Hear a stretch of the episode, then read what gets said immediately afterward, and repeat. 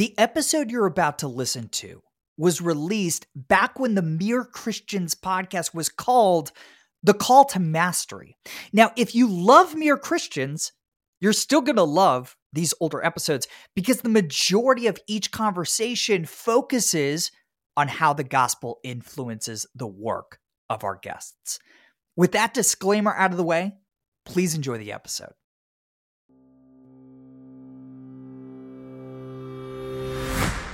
Hey, everybody, welcome to the Call to Mastery. I'm Jordan Raynor. This is a podcast for Christians who want to do their most masterful work for the glory of God and the good of others. Each week, I'm bringing you a conversation with somebody who's following Christ and also pursuing world class mastery of their craft. We're talking about their path to mastery, their daily habits and routines, and how their faith influences their work. You guys have been asking me for more blue collar guests. Today, I'm going to bring you one with my new friend, Andrew Campbell. Andrew is a masterful woodworker who's got way more than 10,000 hours of purposeful practice under his belt. He's crafted everything from custom cabinetry to boat interiors to these really beautiful gypsy wagons that he rents out on his property on Airbnb. He's been at this a long time. He's really, really good at what he does, and he's just got a wonderful theology of work and perspective on work that he wants to share with us. So, Andrew and I recently sat down. We talked about how mediocrity, mediocre work, takes the Lord's name in vain, how to calm the quote, cocktail party inside of our minds for us who are ambitious for the work that we do. And we talked about the death of ambition and Paul's advice in 1 Thessalonians that we value a quiet life and what that looks like in today's day and age. So please enjoy this conversation with my new friend, Andrew Campbell.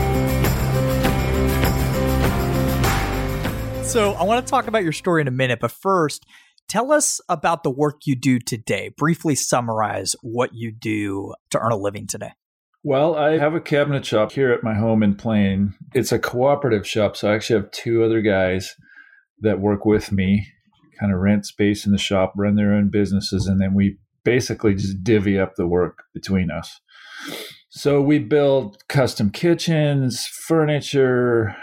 Hmm. Right now, I'm working on a chapel for a large new church in Wenatchee, doing doors and cabinets, and we designed the pews.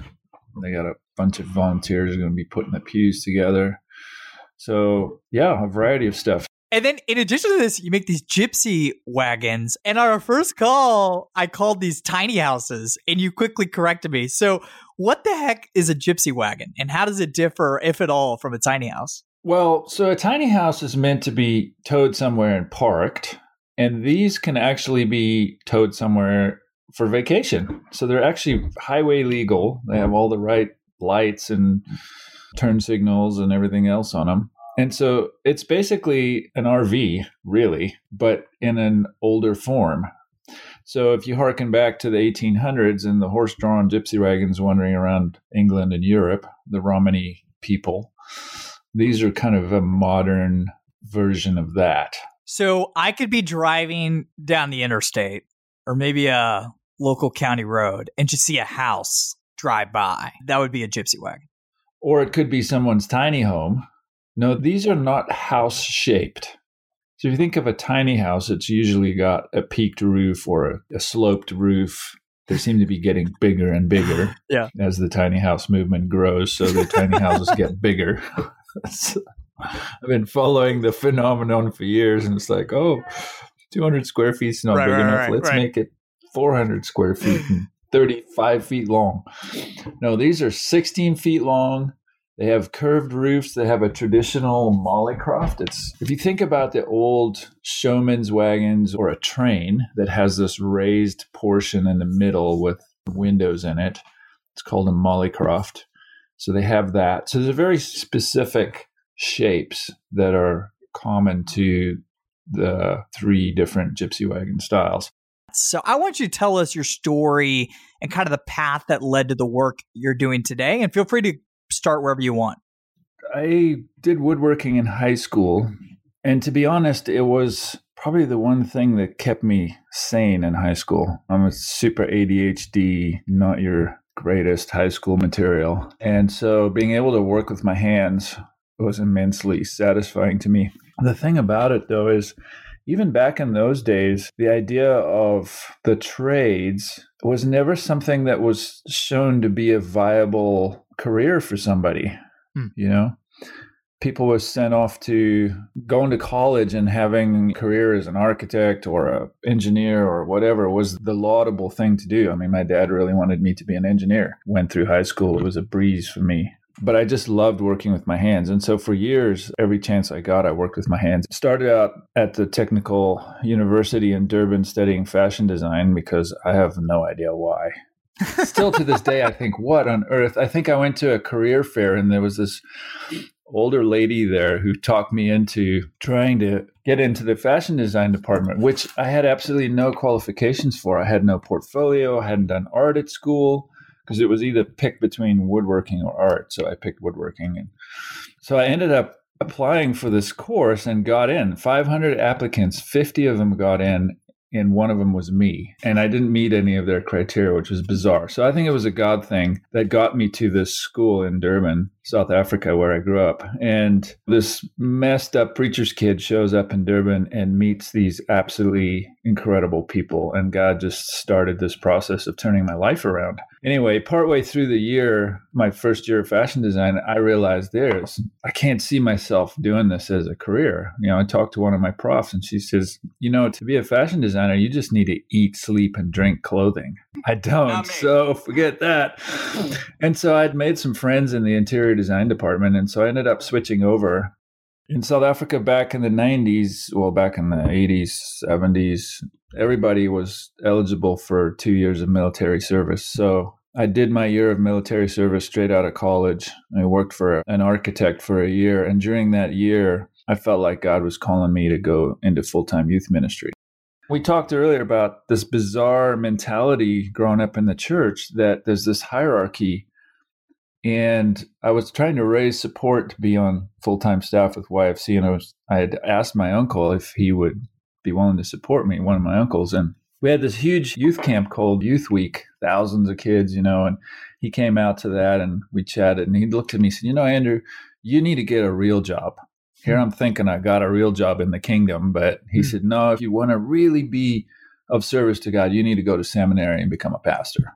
Because obviously pastors are like top dogs. The only thing higher than a pastor would be a missionary. And so that's the mentality I grew up in, and I didn't know how to deal with it. So anyway, off I went and got involved full time working with kids, and I ended up doing that for 15 years between college, volunteering, and then two and a half years at L'Abri Wilderness Training School working with kids. And granted, there was some amazing experiences during that time. Always, I would end up in the shop building something and feeling like this schizophrenic person because every time a van full of kids would come down the driveway, it was all I could do not to run and hide under my bed. But when I had tools in my hands building cabins for this place or fixing the pump down at the river, I felt like I was alive. And so I lived with this bizarre almost schizophrenia. Being in youth ministry is what I'm supposed to do, but what I feel most at home with is working with my hands.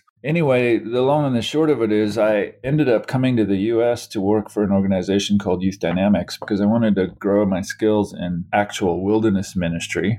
I had a friend I worked with in YD, and we started doing backpacking trips and mountain bike trips together and wanted to get some more experience. So I came out here to Anacortes, Washington, on Fidalgo Island and started working with Youth Dynamics. They had an organization called Reach Out Expeditions. Anyway, I ended up designing a program for Youth Dynamics, a training program. And one of my volunteers, I was in charge of what we called our short programs and trained volunteers for that. And one of my volunteers was a shipwright. So I would work full time in the summer, running up and down mountains and rafting rivers with kids. And then in the winters, I would work part time to supplement. And in a sense, that winter was, I would call it the birth of something inside of me that now this comparison between what I was doing, which I was supposed to be doing for God, and what I love doing which was working with my hands, the dichotomy or the disparity between the two things just grew and grew and grew in my mind. But because of the pressure to be a good Christian in full time ministry, I did not know what to do with that. And there was no one I could talk to about it. Anyway, I feel like God's hand was so on the whole process because my wife at the time and I had started building a house.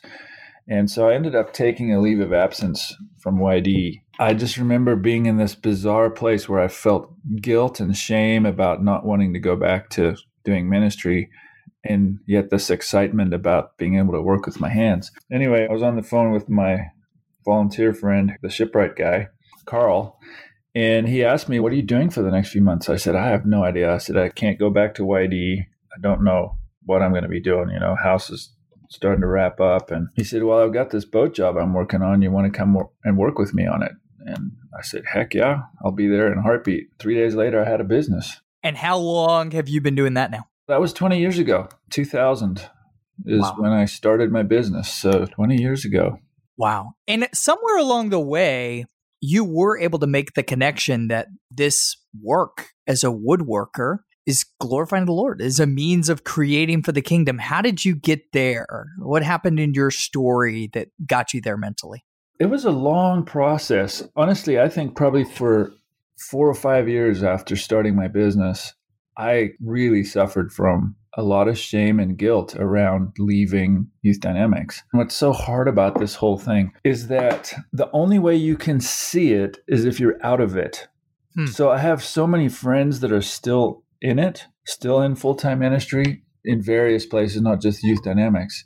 I actually have a guy who works with me who used to be in full time ministry too. And he sees it too. He says, the guilt and shame of leaving and starting my business, it took me years to get over it. But I probably had some of my most profound encounters with God in the wood shop. I remember a couple weeks into starting my business, and I was in my shop and I was planing a piece of teak for a boat, and just standing there with this beautiful piece of wood chucked in a vise making shavings, I felt God's presence in a way that I had never experienced in my life before. I mean, I was an emotional wreck in the middle of it.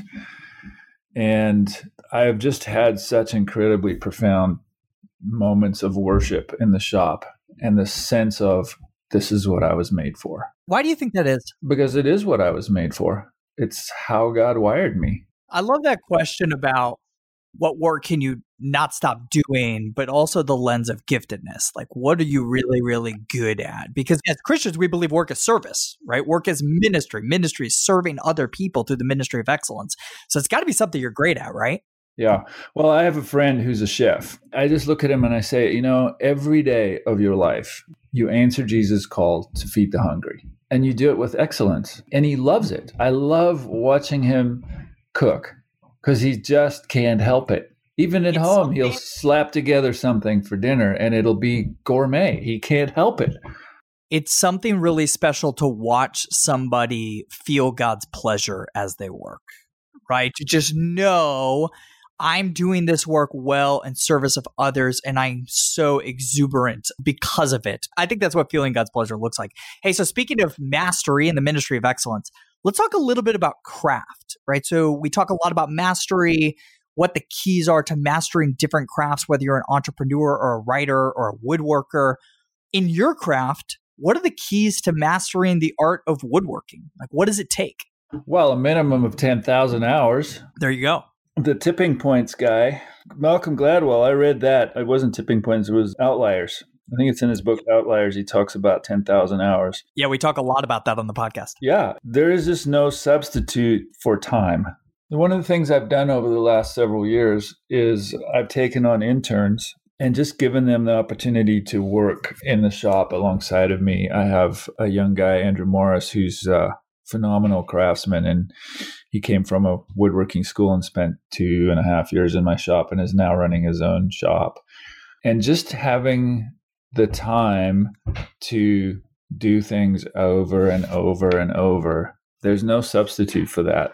Muscle yeah. memory, practice, multiple different problem solving. I mean, woodworking is problem solving. Woodworking mm-hmm. is practice again and again and again.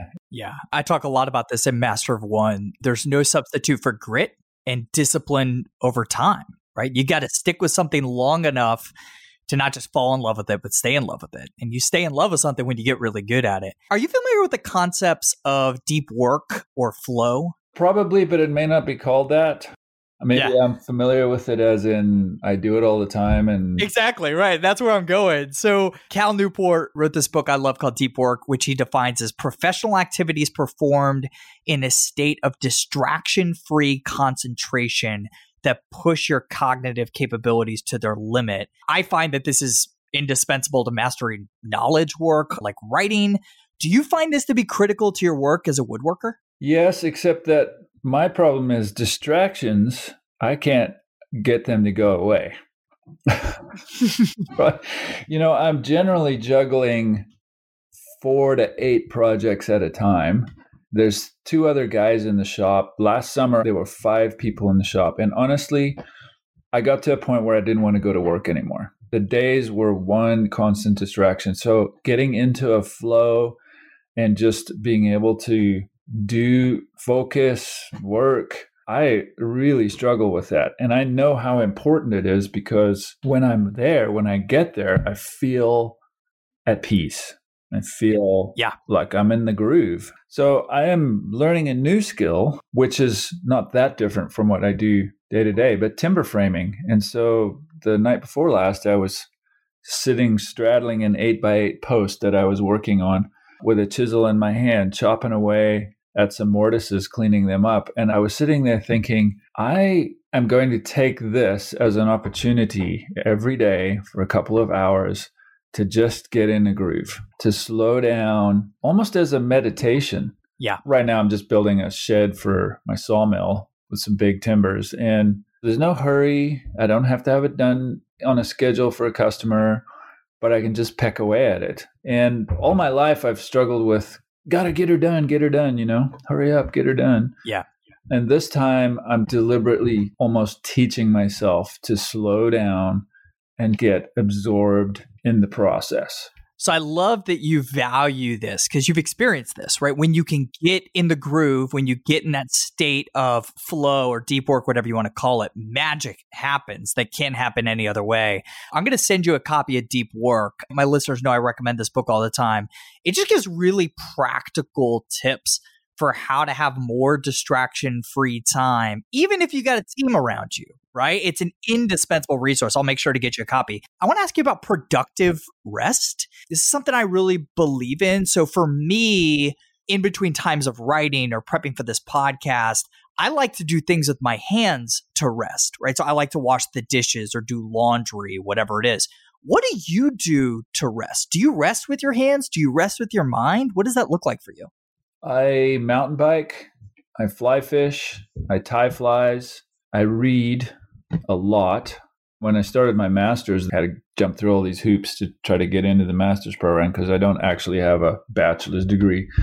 So they asked me about the stuff that I read. So I listed off the books that I'd read in the last six months, and they went, "Oh, well, you're already reading at a master's level anyway." So I love it. Is reading restful for you? Reading is incredibly restful for me. I mean, all through high school, I was in boarding school in high school, and reading was my place of escape.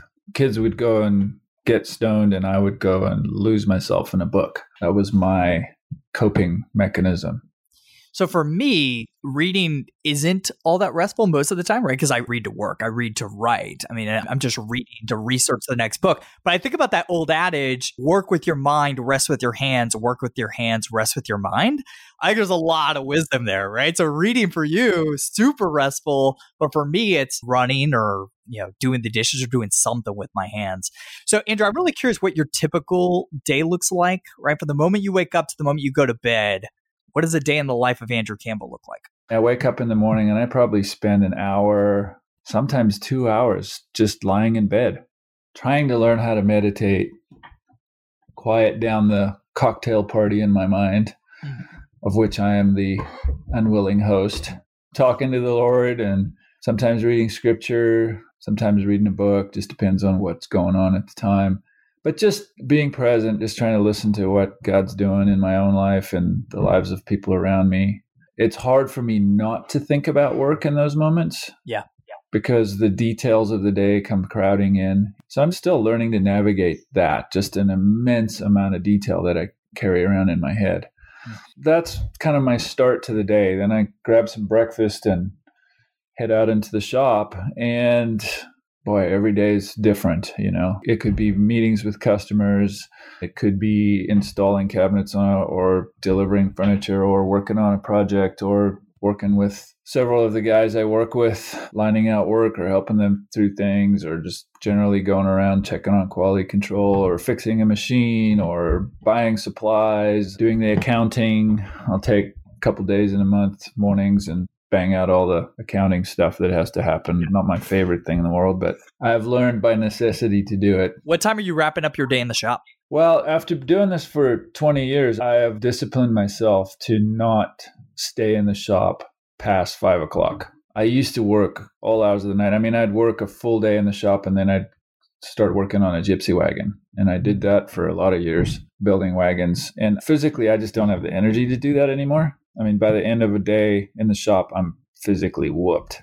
because my work is very physical. My shop has an upstairs and a downstairs, and so we do Stairmaster every day. and so I'm usually fairly physically tired by time five o'clock rolls around. There was always this sense of there's a wolf barking at the door, you know, and if I don't work, I'm not going to get paid. And it was just tempting to want to try to work more and more and more hours. But I've realized how important rest is. I don't work for customers on the weekends. I may putz around doing stuff in the shop for myself on a Saturday, but Sundays I don't work at all. Sundays yeah. is my day to just sleep, go for a bike ride, hang out with friends, hang out with my wife, my kids, whatever. Just do something restful. And the older I've gotten, the more precious that day of rest has become Hmm. to me. Yesterday, I recorded an episode of the podcast with your friend Dave Hataj, the author of Good Work, and you endorse his book saying, I want to read this direct quote. I loved it. Quote, in an age where Christians have such a poor reputation, the simple message of us seeking first God's kingdom and true inner goodness and living that out in our workplaces will do a whole lot to make our faith relevant and the gospel actually good news end quote. So there's a couple things I want to unpack here. First, how do you live out the pursuit of God's kingdom in your work as a woodworker? Well, I think the most simple way is to do what we do excellently. When I walk away from a customer's home, I always tell my customers this I say, if you're sitting in your living room looking at a piece of furniture I made, or you're working in the kitchen that I built, and what's going on in your mind is this is exactly what I had in mind then I have done my job well. The kitchen is the most important place in the home. It's where everything happens. For a lot of people, life revolves around the kitchen. And so I spend a lot of time with customers walking through their lifestyle and their social habits in the home and how do we make the space into a place that's going to enhance that. But I think that for me, when I've done work for somebody and they tell all their friends about it, because sometimes they're surprised, sometimes they're shocked almost at how easy the process was mm. to work with us. And I say that because I have worked with a lot of different contractors and a lot of different tradespeople, and I hear the stories of the disgruntled, frustrated homeowners where they feel like they're being ripped off, where they feel like they're being overcharged, where they feel like the workmanship is poor or the follow up, if something didn't go right, hasn't been what it should be. And to me, you just can't do that. One of the hardest things for me to do is to write the invoice at the end of a project and charge somebody for my time. I really still struggle with that because I want to make sure that what they've gotten and what they've paid for is fair. And so to me, the most important thing at the end of the day is I walk away with a customer who feels like they have been blessed by the work that I've done for them. Not just aesthetically, but in the whole process. And sometimes that's difficult because there are customers who, oh my gosh, there's nothing ever that's going to satisfy them. And then I was talking with my wife yesterday because having some issues with one of the guys I work with. And being a boss slash manager, whatever, is not easy either. And so there's learning to treat people well when I just want to lash out and be furious, you know, because of certain things going on. And so I think that's probably been the most challenging thing for me. My coping mechanisms are either get angry or shut down and walk away. Learning not to do that, learning to treat people with kindness and grace, learning to treat myself with kindness and grace when I don't do things well. Right. We talk about the ministry of excellence as our most fundamental form of ministry in our work. I think that's what you're alluding to. It reminds me of that Dorothy Sayers quote, which I'm sure you know well. The church's approach to an intelligent carpenter is usually confined to exhorting him not to be drunk and disorderly in his leisure hours and to come to church on Sundays. What the church should be telling him is that the very first demand his religion makes upon him is that he should make good tables, right? That's how we love our neighbor as ourselves through our work. By the way, you mentioned in your endorsement of Dave's book, essentially, I'm paraphrasing, but that the ministry of excellence in our work can make our faith more relevant. What do you mean by that? I think I know what you mean, but I want to hear you talk about this. So, sadly, I've gotten to work with several Christian contractors, and honestly, they have lousy reputations. Yeah. It is absolutely tragic that what they learn in church on Sundays does not translate to the way that they do their work, to them not bad mouthing their customers behind their back. There are several in our area contractors who I actually will not work with anymore. I just said to them, I'm sorry, you say that you are a child of God, and yet your reputation is no better than your average Joe that doesn't know God from a stone. It's made me really sad to see that and to have to deal with it and to have to try and challenge it with no visible effect. I mean, one of the commandments is do not take the Lord your God's name in vain. And that doesn't mean swearing, it means don't call yourself by the name of God, Christian, little Christ, and then act like you don't know him. Because if you know him, he's going to change the way that you work, the way that you act. And that was so true in my own life. The disparity between what I believed and how I acted became so clear to me probably 10, 12 years ago. I started realizing that the things I said I believed and how I actually acted and lived my life were not the same thing. And so I just started saying to God, you know what, if this doesn't actually result in actual change in the way that I treat people, in the way that I do my work, then to me, the gospel is irrelevant. It's not worth anything. So, what is that going to take? And oh my gosh, that led to a massive, massive deconstruction of my faith, of my understanding of God, of my relationship with church and Christians, and uh, still ongoing. But yeah, if what I say I believe doesn't change the way that I live, then either what I believe has no value or I got some serious mm. work to do. Yeah, well said. Impact the way we live and the way we work, of course. So you live what Paul refers to in First Thessalonians as a quiet life. You live in a town aptly called Plain. What impact has the intentionality to live in relative obscurity had on your relationship to your work and your faith? Yeah, this is interesting. Dave and I have had lots of conversations about this, Dave Hataj and I, about what we call the hmm. death of ambition. This point where we've got to where we don't need or want to be anybody. Don't want to be an internet star. Don't need to be on YouTube. Don't want to write books. And Dave has obviously God's taken him down this path where he's begrudgingly written a book yeah. And, and, becoming in demand and the pressure that that puts on you often to be somebody that you're not. So how do we stay authentic to who we are? You know that verse in thessalonians has been what i would call an inheritance word for me since i was in high school. Hmm. it's always been in the back of my mind. And so the idea of working with your hands and having a good reputation with the people around you is important I think our world, our culture has it the other way around. We seek to be somebody, but there's no real foundation under it. It's sort of like building the house on the sand or hmm. building this beautiful building and plunking it down on unstable soil. When the pressure comes, when the storms come, that thing's just going to collapse. Look at the stars, look at the movie stars, look at the pop stars, all the famous wow. people. Their lives are imploding because they don't have the character, the solid 10,000 hours of being a decent as I love Dave's idea in his book Good Work about righteousness being true inner goodness. Having to develop that true inner goodness is the solid foundation on which fame or notoriety or whatever can actually stand and not collapse the person within. Well said. So, three questions I'd love to end every conversation with. First, you read a lot. Which books do you recommend most frequently to others?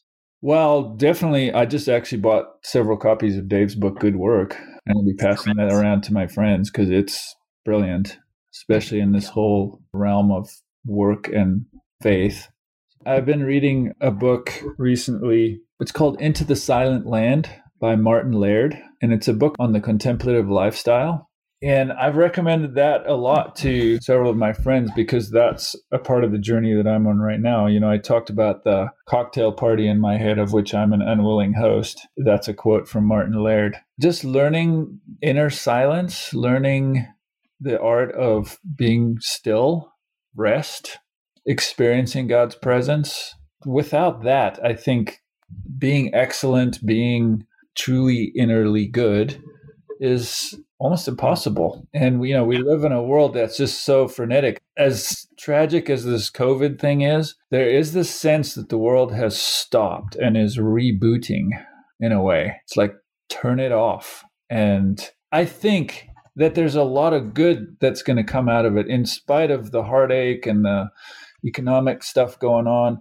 It just felt like we were on this trajectory of insanity using, abusing, consuming that just needed to stop and hmm. be reevaluated. And in a sense, this thing is almost a blessing.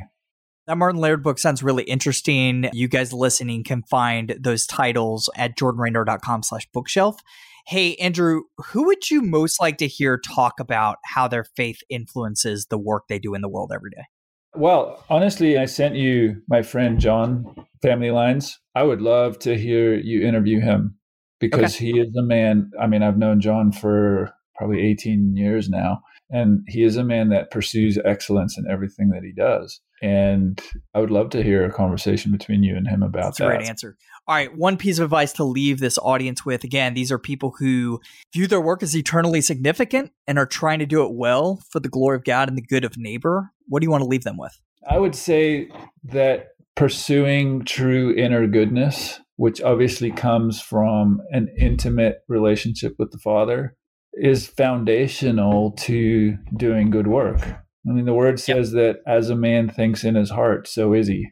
Yeah, Jesus said, apart from him, apart from the vine, we could do nothing. Do no good thing. we can do yeah. no good thing. It is yeah. the foundational thing. It is absolutely foundational. And so it's obvious to me when somebody has that and I get to work with them. And honestly, I have people who don't even call themselves Christians, and yet somehow they have something truly, deeply good. I don't know how that works, but somehow there's something that comes out of them where I know that this is from an internal heart place of wholeness. And then I work around Christians who call themselves Christians, and I go, oh my gosh, you are. It is the foundational thing. Andrew, I want to commend you for just the important redemptive work you do every day and loving your neighbors yourself by making great tables and cabinets and gypsy wagons. And thank you for reminding us today that God's called us to redeem every square inch of creation, even through building things with our hands, maybe especially through building things with our hands. Hey, you guys can follow Andrew's work on Instagram. You don't post frequently, but the stuff you do post is great. It's Beaver Hill Woodcrafters. Make sure you check out his Airbnb listings, which we'll link to right here in the show notes. Andrew, thank you again for doing this. Thanks, Jordan. Appreciate it. I hope you guys really enjoyed that conversation with my new friend, Andrew. Hey, thank you guys so much for tuning in to this episode of The Call to Mastery. I'll see you next week.